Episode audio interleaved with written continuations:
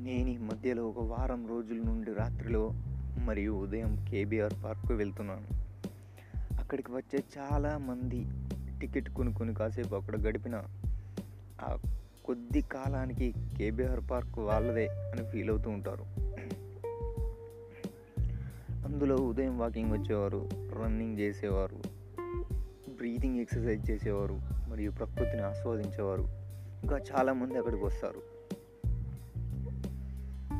కానీ తను మాత్రం అక్కడే ఉంటుంది. చూడడానికి తన చర్మం పాల పొంగుతూ కప్పుకున్నట్టు ఉంటుంది అమాయక కళ్ళు.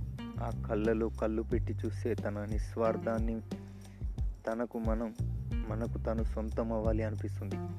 తన లక్షణాలు ఎలా ఉంటాయంటే తను చాలా ఏకాంతంగా చాలా అందంగా నిస్వార్థపు పటిమతో పోరాట పటిమతో అంటే వేటగాడిలా దేన్నైనా పొందే తత్వం.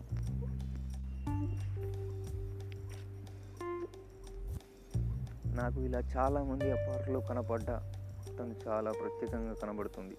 ఎలా అంటే ఆ పార్క్ అంతా తనదే అని ఫీల్ అవుతూ హాయిగా తను జీవిస్తుంది ఇంతకీ తన పేరేంటో మీకు చెప్పలేదు కదూ?